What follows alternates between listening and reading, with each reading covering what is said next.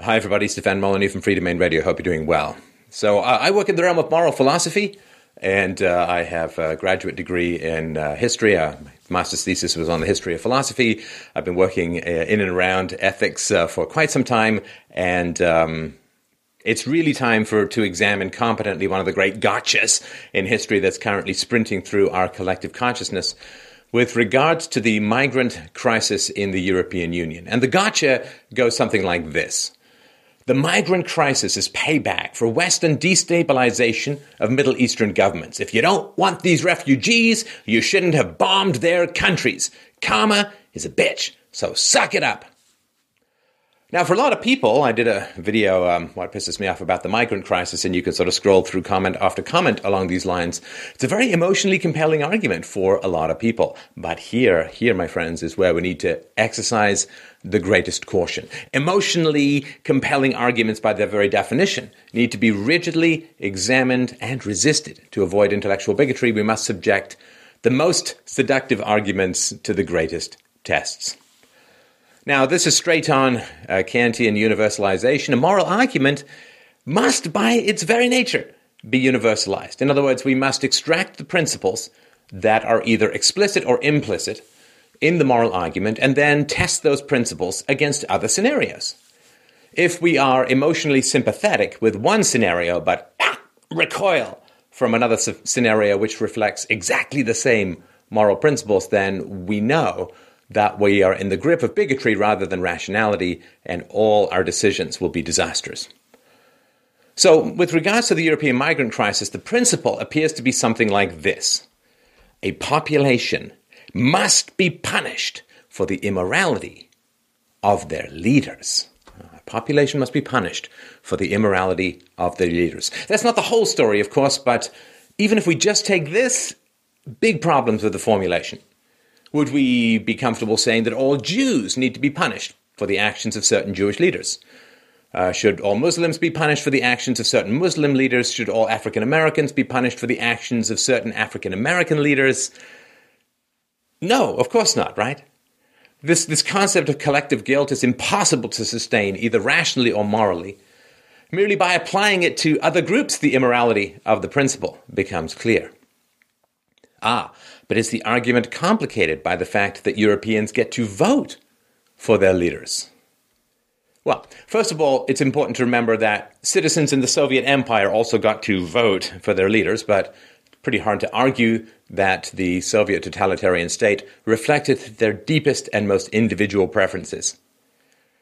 Also, I mean, of course, any reasonably empathetic person recognizes the degree to which childhood propaganda limits the practical implementation of adult rationality.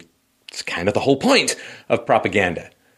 Can we say that a woman living under Stalin's regime in 1950 was a voluntary communist? Could we say that a child brought up under South African apartheid was a voluntary segregationist? Children all around the world are indoctrinated into a wide variety of irrational beliefs and perspectives. This is as true across Europe as it is across the rest of the world.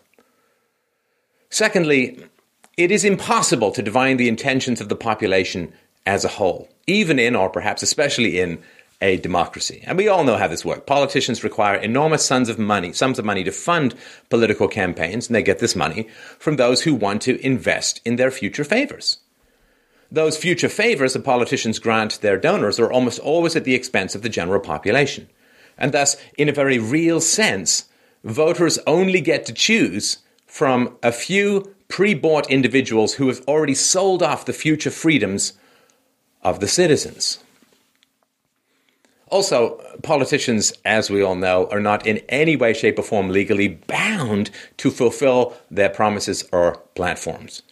Eh, if you support a candidate who promises to lower taxes, what recourse do you have if the candidate then raises taxes. Remember George Herbert Walker Bush, read my lips, no new taxes. Okay, except for this tsunami of new taxes. What are you going to do? You're going to take your vote back? I don't think so. Voters who, let's take a more contemporary examples, voters who support a candidate who, for instance, receives the Nobel Peace Prize and then repeatedly initiates catastrophic military actions have no practical way of stopping him. Now, some say, of course, that the migrant crisis is blowback for the European involvement in the invasion of Iraq in 2003. However, by far, the very largest anti war protests in the entire history of mankind erupted throughout Europe in the lead up to the Iraq invasion. Literally, millions and millions of European citizens energetically expressed their intense opposition to the invasion. What happened? The invasion continued regardless. Now, in modern democracies, parties are almost never elected with majority approval. Often fewer than half of the voters actually vote. And so approval of the leaders can usually only be ascribed to maybe 10, 20, 25% of the voting population. Here's another example. Only 31% of African Americans approve the slogan Black Lives Matter. Most of them would like to hear All Lives Matter. Is it fair to desire the punishment of all African Americans for any negative outcomes of this movement? Of course not. Only a minority approve of a specific thing. So, if you're really going on this karma thing, you got to ask yourself a very real, deep, and important question. Does the European population, or do the European populations, have any real control over the foreign policies of their leaders? What would it take for the European population to prevent the militarism and interventionism of their leaders? Protests obviously did nothing to change the invasion of Iraq. Should there have been tax revolts? People set themselves on fire? Well, I never advocate illegality, but if we say that Europeans should have collectively stopped paying taxes in order to change the foreign policy of their leaders, well, then we must also say that slaves are responsible for their slavery because they never went on strike. And of course, in Europe, as in most places in the West, most income taxes are deducted at source, which kind of nullifies the effects of such a tax revolt. Now, if Europeans had all stopped paying their taxes, somehow foreign policy would doubtless have changed. But of course, in the same way, if slaves had stopped working, slavery would have changed as well. But surely we can have sympathy for the intense negative repercussions the slaves would have experienced if they had all chosen to go on strike. In the same way, Europeans cannot be held directly responsible for the foreign policy, foreign policy decisions of their leaders. Furthermore, even if everyone in Europe approved of a particular politician, or a particular politician in their country, such approval is not a rubber stamp of all potential actions that politician could take. Politicians are a package deal and they involve a considerable amount of holding your nose. You might vote for a politician who promises to avoid war while not approving of his promise to increase taxes. For you, the avoidance of war is more important than holding the line on taxation. There is no rational way to assume that even if everyone in the country votes for a particular candidate, that they approve of every single one of his current or future proposals or actions. It'd be like, like saying, okay, you really like that Italian restaurant on the corner. Okay, they sold it, and uh, now it's a Chinese restaurant. So I guess you like that one equally. You know, things change. You can't be guaranteed to approve of everything. Plus, you may be voting against someone else by voting for someone. More it's a rejection of someone else than a vote for a particular candidate. There's no way to know, right? Also, it's pretty hard to criticize a population for failing to come to reasonable conclusions when debate is actively censored. For example, any skepticism towards an opposing culture in Europe is generally branded as xenophobic, racist, bigoted, laced with Nazism, etc. All over the Western world, media witch hunts regularly erupt in hysteria against anyone who pushes back against the dominant narrative and these witch hunts have very real consequences for people. Sometimes they lose their jobs, their incomes, their reputations, their health, sometimes even their families. Can we reasonably blame the 16th century European population for believing that the Earth was the center of the universe when reasonable debate on the matter was stifled and punished? Of course not. Furthermore, when it comes to foreign policy intervention, my friends, remember a number of Middle Eastern countries supplied weapons and money to various factions within Syria, uh, Qatar, Saudi Arabia, and so on. But nowhere in the mainstream media is the argument that, say, Saudi Arabia must be forced to accept refugees as blowback for its foreign policy, even though they have hundreds of thousands or 100,000 at least of air conditioned tents for the pilgrimage to Mecca, just ready for the Syrians to move into.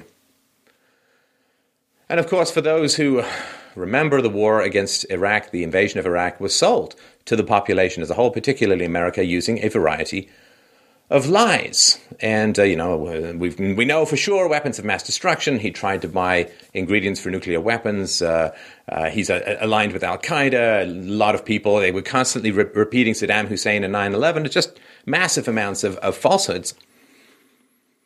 And a principle of reasonable and decent common law is that the receiver, the innocent receiver of bad information, is not to blame. Rather, the liar is legally or morally responsible. The man who cries fire in a crowded theater is the guy prosecuted, not those trying to escape. And um, that's an important thing to remember that uh, even with all the anti war protests, there was still a lot of lies that were used to sell the war to people and to sell this foreign intervention. Uh, you know, remember Condoleezza Rice's famous statement we don't want the smoking gun to be in the form of a mushroom cloud. They said, told that uh, weapons of mass destruction could be sent from Iraq to mainland America, all of which was, of course, false. So, uh, responsible? I think uh, common law makes it clear. So, who is going to suffer from all of this? So These are moral questions that aren't that hard to answer. Without a doubt, the quality of education for the average native European child will be significantly reduced as a result of the migrant crisis. Look, there are only so many resources available for education, and the degree to which they're going to be inevitably diverted to deal with multilinguistic and multicultural issues is the degree to which fewer resources are available to native children. The more translators, the fewer teachers. Also, of course, when you have a lot of people who are coming in who don't speak the language, who don't have the history, who were raised in a different environment, who may be largely unschooled, a lot of time and attention is going to be paid to those newcomers, and that is at the cost of the progress of the native children. So, is it fair to punish the children of Europe for the unstoppable actions of their parents, leaders? I think you're going to really stretch that moral responsibility until it twangs in your hand. So people say, of course, well, it was Western bombing. You see, Western bombing that killed all of these people. Well, let's look up the numbers. Has Western bombing killed many people? Well, yes and no. So less than one tenth of a percent of those killed in Syria were killed, and accidentally so, as the result of Western drone strikes or bombs. Now, the Western drone strikes and bombing has actually killed 15,000 ISIS fighters, it's claimed. If those ISIS fighters had lived, how many Syrians and Iraqis would they have killed? Overall, about 250,000 Syrians, 250,000 Syrians been killed in the civil war, a little over 200 by Western bombs, which have arguably saved thousands of Syrian lives by killing ISIS fighters. So, who is killing all the Syrians? Not Western bombs. A lot of it is the um, dictatorship in Syria, some of it is ISIS and others. It's not Western bombs who are killing the vast majority of the Syrians, but apparently only the West is to blame. I guess that's just another example of white privilege. Now, when it comes to understanding the degree of control that citizens have over their leaders, you have to remember the presence of central banking and fiat currency. Central banking is when largely privately profited but government regulated and controlled banks create the currency. The currency is not tied to gold or oil or any basket of commodities. It's not limited in the way that cryptocurrencies like Bitcoin are. It is made up money. They can type whatever they want into their own bank account, and the result, of course, we'll, we see in the economy with these booms and busts and inflations and um, trillions of, hundreds of trillions of dollars of unfunded liabilities and so on. The presence of this central banking and the capacity of governments to type whatever they want into their own bank accounts has rem- removed essential elements of decision making for the European population. The decision, and there's a many, many decisions, just focusing on the decision to intervene in Middle Eastern countries has cost Europe and the West hundreds and hundreds of billions of dollars. However, this cost has been diluted, hidden, and buried because of this borrowing and money printing and uh, the deferral of taxation called um, government bonds and so on. So, in other words, the European population did not have the price signals. How much does it cost us to intervene in these countries? So without these price signals, without taxes going up to pay for it, they can't make rational decisions about the value of these kinds of interventions. So, to take an example, just the wars against Iraq and Afghanistan alone has cost each American household over $75,000. However, no bill has ever been sent. No taxes have been directly raised to cover this cost because the Federal Reserve simply creates the money to pay for the war, which creates the resulting although diluted, financial instability, inflation, unemployment, um, housing crashes, booms and busts, to name just a few effects. And there's not one person in a thousand who can trace and understand the causality. So come on, can we rationally expect people to take a dangerous stand against policies which they cannot change and which seem to cost nothing? One of the main purposes of fiat currency is to disconnect the people from the costs of destructive policies. So the politicians don't have to directly raise taxes in order to pursue their agendas, which numbs the resistance of the citizenry. Would you get angry at an epileptic who knocked over a coffee cup while having a seizure? The European population has less control over their leaders than an epileptic has over his limbs. So, if you want to start judging the Europeans or anyone collectively, okay. You want to know what they think about the migrant crisis? A few steps need to be followed, which I humbly submit to you. The last one will blow your mind. Number one, an anonymous referendum needs to take place about the migrant crisis. Number two, the actual cost of accommodating the migrants would need to be added to the tax bills only of those who approved the accommodation of the migrants. So you, you say to people, we're going to have a referendum. And so the first part, we'd have to skip the anonymous part, but that's all right. So it's anonymous referendum at least. Secondly, if we're going to have a referendum, let's have people sign their names and say, I support the migrants. I want the migrants to come in. Great. Then only those who say yes are the ones who get the bills. And those who don't say yes don't get the bills. And uh, that would be the number two, because then people are making decisions with their own money. It's very, very easy to just, you know, stand on top of a mountain of delusion and squawk your own moral um, uh, perfection to the entire world when other people have to pay for it. But when you have to pay for it, that's where we see the rubber meeting the road, so to speak. Number three. So, uh, as I talked about in a recent conversation, uh, there are these no-go zones scattered across Europe, where in general the police are afraid to grow. These are go. These are uh, migrant uh, communities. So, based upon the existing no-go zones that are scattered across Europe, multiply that those no-go zones by the new population, so that Europeans are clearly informed how much territory they're likely to permanently lose to migrant settlements. These no go zones where the police are afraid to go, where the local laws uh, barely apply, you just need to say, do it on a map. Say, based upon the immigrants, based on what's happened so far, this is how much of your population you are likely to permanently lose to these migrant settlements. Again, just give people the facts. Number four, the actual facts about immigrant crime, and in particular rape statistics, would need to be widely disseminated throughout the media. We just need to, people need to have the facts before deciding uh, whether or not to um, have people come into their country. Uh, when you hire someone, they generally go through a background check. The government certainly demands it if you're working with anything, anything sensitive. So let's just have uh, the facts out. Uh, and certainly, uh, the facts are actively suppressed at the moment, which is um, which tells you everything you need to know. Okay, number five. To truly know what Europeans feel and think about this, witch hunts against anyone expressing doubts about the value of mass Middle Eastern migration into Europe would need to end. True freedom of speech and open debate would need to be restored. Look, if multiculturalism is such a value, then everyone, even the skeptics, need to have a voice, right? You can't say multiculturalism is a value and then say shut up to the entire skeptical domestic population who has concerns. That is not multiculturalism. That is a form of totalitarianism. So let's have an open and frank discussion about what's going on. Number six, in order to sort out those fleeing oppression from those pursuing welfare benefits, a moratorium on welfare benefits to migrants would need to be enacted. Uh, because, of course, some people are fleeing conflicts. Uh, some people have just decided to leave the camps in Turkey where they're pretty safe and taken care of, and they want to get to Europe. Some people are going through European countries with lower welfare benefits to get to European countries with higher welfare benefits. So, no welfare benefits, and that way we know uh, who's coming in is most likely to be people who are genuinely fleeing oppression, and uh, that's number six. Number seven. All right. Those who want to help the migrants must sponsor them financially and legally, and put them up maybe even in their own houses.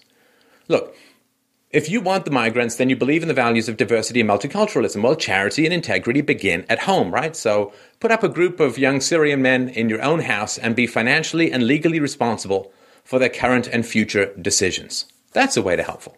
Now, this is the one I said was going to blow your mind. Okay. here we go. For those to help allay the fears and concerns of those who are concerned about the growth and spread of the migrants, uh, no go zones throughout Europe, here's what you need to do. So, European leaders, yes, I'm looking at you, Angela Merkel. You need to drop your security, European leaders. You go and live anonymously in disguise in the no go zones for at least a couple of weeks. Right? So people are scared of these no go zones. They're scared of the insular nature of these migrants. So go and prove everyone wrong. Take off your security, put yourself in a disguise, and go and live in these no go zones for a couple of weeks. Now, I want you to wear body cameras that automatically upload live footage to the internet so everyone can see how well or how badly you are treated as a, a woman, as a Westerner, uh, and you know, dress the way you'd normally dress. Dress the way you'd normally dress t shirts, shorts, whatever it is you're going to be. Now, if European leaders believe in the virtue of their actions and, and how well everyone's going to assimilate, they should have no problem going to live in these no go zones and demonstrating to the whole world, and in particular to the European multicultural skeptics, what cultural enrichment really looks like up close and personal.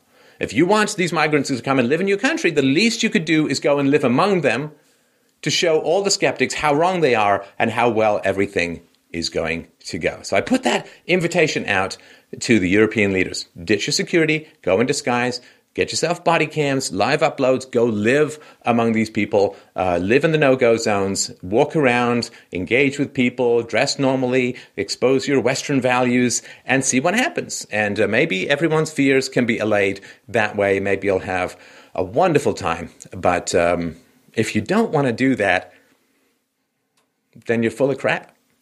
Everyone who doesn't want to do that is full of crap. Now, of course, none of this is about to happen, these sort of points that I made. So, given that none of this is about to happen, Europeans, and in particular European children, are in no way responsible for the criminal blunders of their leaders. To suggest otherwise is to hold an infinitely higher standard for Europeans as opposed to any other ethnic group which is hideously racist and immoral. If only the Europeans are completely responsible for their leaders' actions and nobody else in the world, then you've just cranked up your standards for Europeans and thus downgraded the standards for everyone else, which is racist towards Europeans and everyone else. So let's tidy up with just a couple of miscellaneous arguments. Okay. So the argument, the sort of blowback argument that Europeans must take Middle Eastern refugees because the West has bombed and destabilized their countries, fails on other levels as well. Okay, let's say it's true. Let's say it's true that Europe has bombed the Middle East to the point where entire societies have been destroyed. Okay. Then Europe is in a state of war with the Middle East. You know, if you've dropped enough bombs on another country that you've destroyed that society, and you and you alone have largely done this, guess what? You are in a state of war with the Middle East. All right. Now, if this is the case, we could reasonably complain about the origins of the situation, but so what? No country in history has ever rationally accepted hundreds of thousands of young, able bodied men from a region it is currently at war with. In 1940, England, of course, was at war with Germany. If hundreds of thousands of fit young German men had attempted to infiltrate England illegally, this would be called an invasion and would have been met with staunch resistance. When Israel was in a state of war against its neighboring Arab states, if hundreds of thousands of military age Arab men had attempted to cross the border into Israel, it also would have been viewed as an invasion and would have been dealt with appropriately. So, if your argument is that Europe has destroyed these countries, then there's a state of war between Europe and these countries. Which means you don't, I mean, I don't even know what to say. The argument that Europe must take refugees from a region it is currently at war with is completely irrational. Now, of course, this argument doesn't attempt to justify any bombings of Syria, Iraq, or any other country. It simply notes the natural consequences of being at war, one of which is to not import hundreds of thousands of young men from the region you are at war with. Okay, if you're going to try and solve that by saying, okay, well, Europe is not currently at war with the Middle East, okay, then there's still no rational case for accepting all the refugees. Uh, it doesn't matter whether there's engagement or involvement because there are lots of countries not currently at war with the Middle East, and why Europe would have to take them all makes no sense. And foreign intervention, okay, during the Second World War, Saudi Arabia and other Middle Eastern countries supplied oil to the Germans. Does that mean that Saudi Arabia would have been responsible if uh, millions of uh, Europeans had fled the Second World War? Uh, during the Second War, again, America supplied England with massive amounts of military aid. It's called the Lend Lease program. Does that mean that America should have imported millions of military aged Japanese men after Pearl Harbor to make up for it? Makes no sense. So if Europe is responsible for the collapse of Middle Eastern societies, then Europe and the Middle East are at war. And refugees from that war can't be received. If Europe is not responsible for the collapse of Middle Eastern societies, then Europe is under no obligation to take in refugees from a civil war. It would be the same relationship to, during the um, civil war in the United States in the 19th century. Uh, should Mexico have been forced to accept those fleeing the conflict, young men?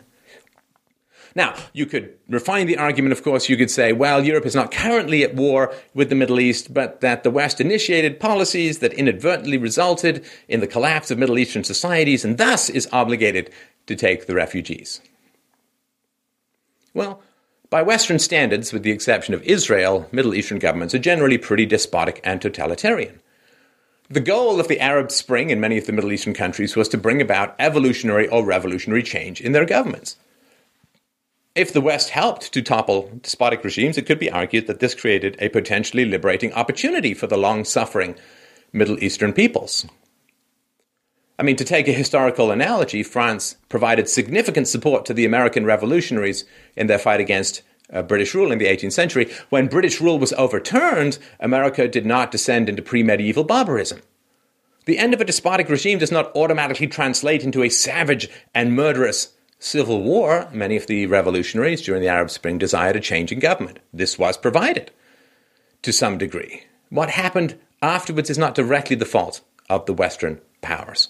So, for example, if your house is on fire, you beg for my help to put the fire out, and I do help you put it out, my obligation kind of ends there. If you set fire to your house again, that does not give you the right to come and live rent free in my house. Ah, you might say, but what if the European meddling caused the collapse of these governments by accident? Does that make Europe responsible for taking in all of the refugees? Eh.